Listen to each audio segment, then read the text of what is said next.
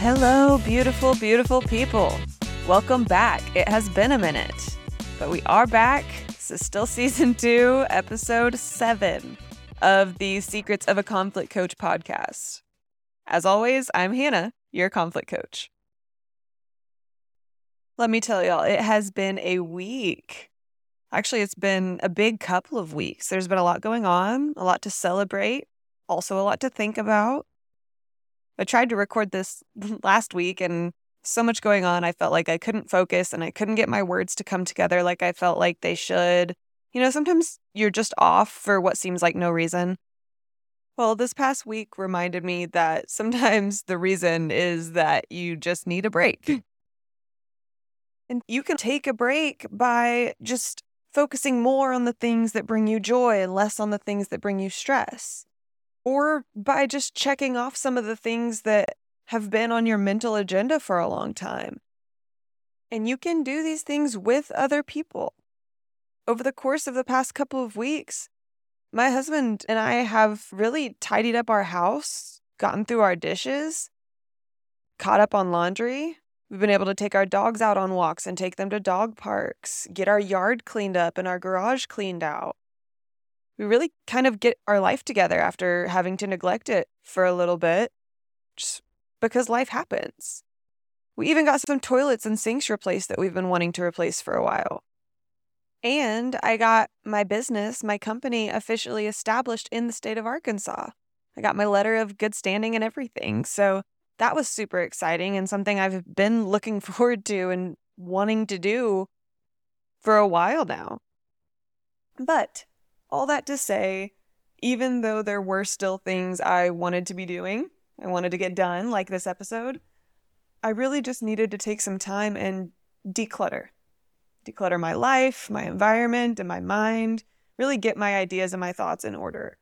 I've been going and going for a while with the sort of tunnel vision on my day to day to do list, just everything I had going on. And the more big picture things started to catch up to me a little bit it was pretty clear that I needed to step back and take a break for a few days.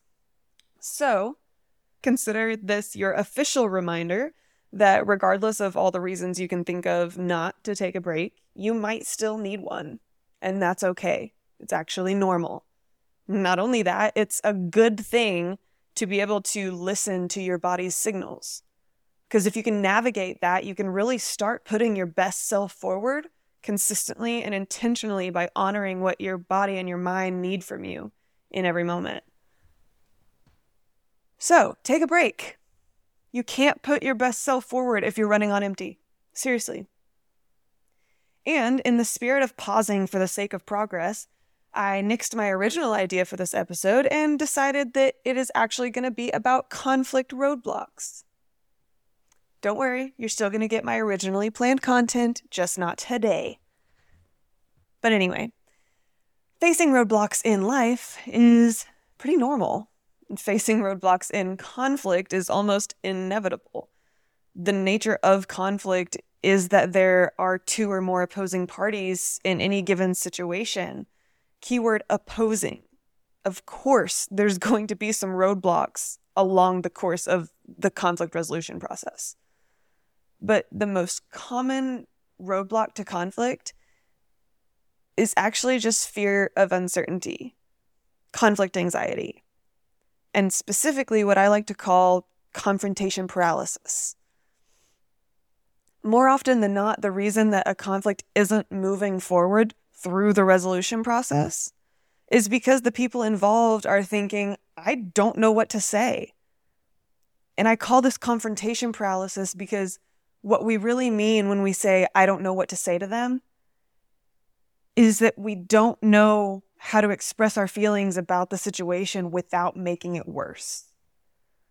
We don't know what words to use to guarantee that it won't escalate the conflict beyond what we feel like we can control or beyond what we feel like the relationship can handle. In fact, we might even have things that we want to say or need to say that we know for a fact will escalate the conflict if we say them the way we think them. This makes us feel literally stuck because we don't feel like there is a productive route forward. where you can resolve the problem and still feel heard and get an emotional release and still maintain the relationship. We fear the confrontation of a problem because we feel like relationship damage is an inevitable part of conflict and confrontation. And it doesn't have to be. Because here's the deal it's not about avoiding confrontation. The nature of conflict is that sometimes it has to get a little bit worse before it gets better.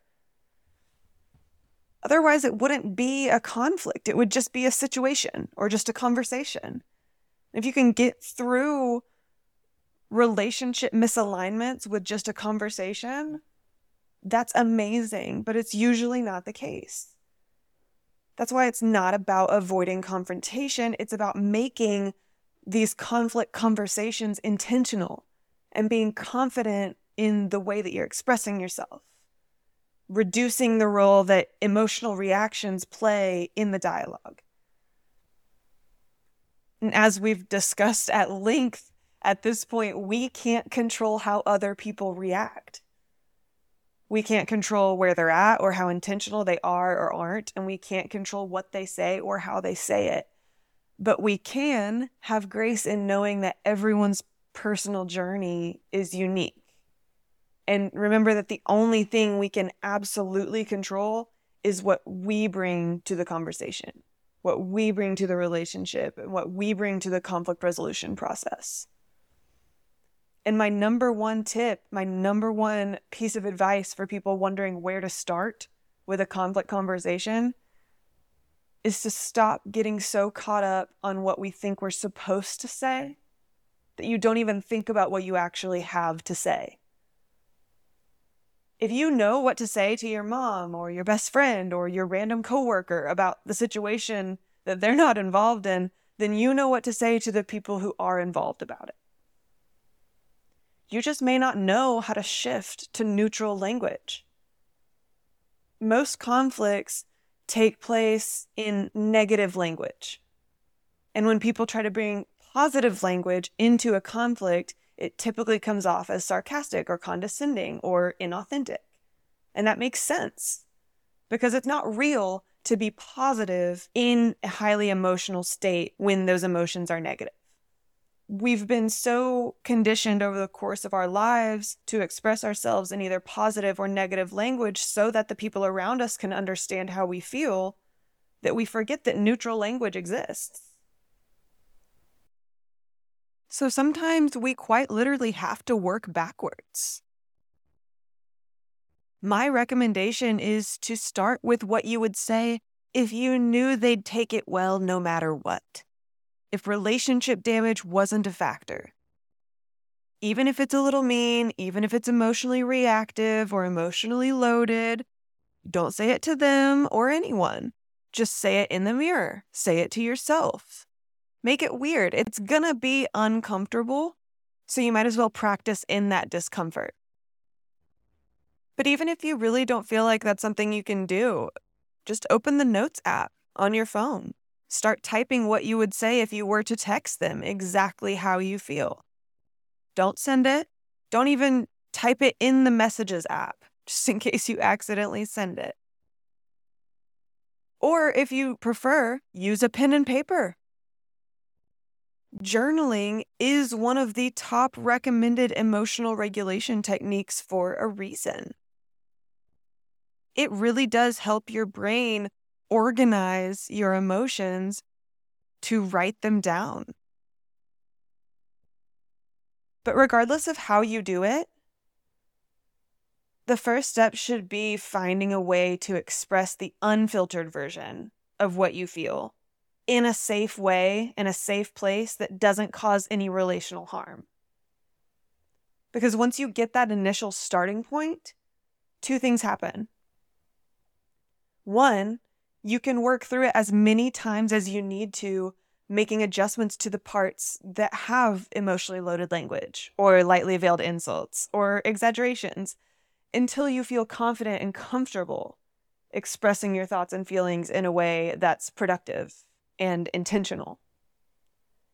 And two, as you work through the best way to express yourself like this, it provides a lot of that emotional release that you're actually needing. And that allows your brain to think past the emotion and let logic and relational thinking kick back in, which is absolutely necessary for productive conflict resolution. The catch then is that if the others involved aren't emotionally ready or aren't able to have a rational, neutral conversation, then regardless of how well you approach the confrontation, they may still receive it poorly. So, what happens then when it's looking like there is no good resolution or no closure? Maybe they're unwilling to have a conversation or unwilling to address any pressing feelings you have. Or maybe there are just other fears you have or risks that you assume are associated with bringing up issues in the relationship. So, how you move forward from there depends on the answer to one question Is the relationship already damaged? Sometimes the answer really is no. There's no damage yet. Maybe they just don't feel like a conversation needs to be had, but we're still feeling unsure and uncertain about where the relationship stands because things are being left undiscussed. It's really easy to make a habit of not talking about things with someone we know really, really well. In these healthier relationships, there may be a lot of smaller conflicts or even almost conflicts that don't need to be a conversation. Everyone is typically on the same page or at least close to it and closure is understood. Everyone can move forward without letting those little conflicts damage the relationship. Intentions are trusted, benefit of the doubt is given readily. But this can only truly be the case in relationships where those hard conversations have been had in the past and a baseline understanding of the terms of the relationship have been established. Relationships with not necessarily a long history, but at least a history of other conflict and effective resolution to those conflicts. And when that's the case, you have to be willing to recognize when it's time for another touch based conversation. You'll never get to a point in a relationship where you don't have to talk about things at all anymore.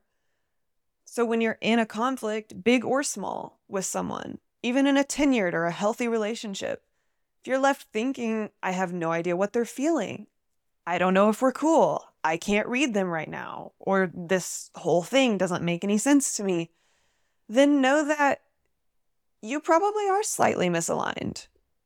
And at some point, for the sake of the relationship, a real, honest, vulnerable, respectful conversation will have to be had to realign you. But that's okay. And ideally, that would even be a regular part of your relationship, just to check in and keep the relationship healthy as everyone changes and evolves. That's how you keep your answer no, it's not damaged yet. Usually, though, if you're at a stone wall in your conflict resolution process, it's likely because there is relationship damage. So, what if the answer is yes, it's damaged? I mean, as much as I would love to give you a one size fits all conversation template, without a coaching session, one on one conversation, without me having an understanding of the intricacies of your situation, the only thing I can tell you is that you cannot and will not repair relationship damage without addressing the damage directly. You have to talk about what happened why it happened, how it made you feel, and how that affected your behavior. But even more so, you have to be willing to truly listen to them tell you the same thing from their perspective, how they experienced it. So if the roadblock is that they're unwilling to confront the problem with you, or they insist on confronting you instead of the problem, that's the kind of situation that created the industry of conflict coaching. But every single person is extremely unique, and every single relationship or group of people is exponentially more unique because it's a special mix of all kinds of intricate design mingling together in a society created by other unique humans in unique mixtures. Professionals have been studying relationships as far back as we can see, and sometimes there's not an everyone wins solution to a conflict or even a perfectly executed repair to a damaged relationship. That's when we have to turn inward and decide what we need to do to move forward decide what we have control over, decide what power we have in the situation and what are actions we can actively take and what are things we need to let go of. And that's where I come in. So, the final tip I'll leave you with is this your resolution conversations, these conflict conversations, should always end with an agreed upon way to prevent similar conflicts in the future. Sometimes that agreed upon way might be never speaking to each other again, but sometimes that agreed upon way might just be you both or all coming to an understanding of the way your actions are impacting each other and making a conscious effort to prevent that in the future.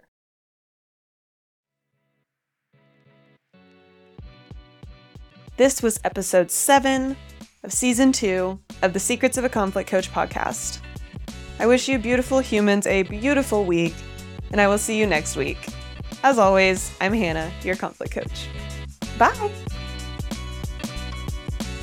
I always love hearing your questions and feedback and responding to y'all. So don't hesitate to reach out to me. My email address is yourconflictcoach with two H's at gmail.com. And my socials are on my link tree, which should be linked in the description no matter where you're listening. I love you all. Thank you.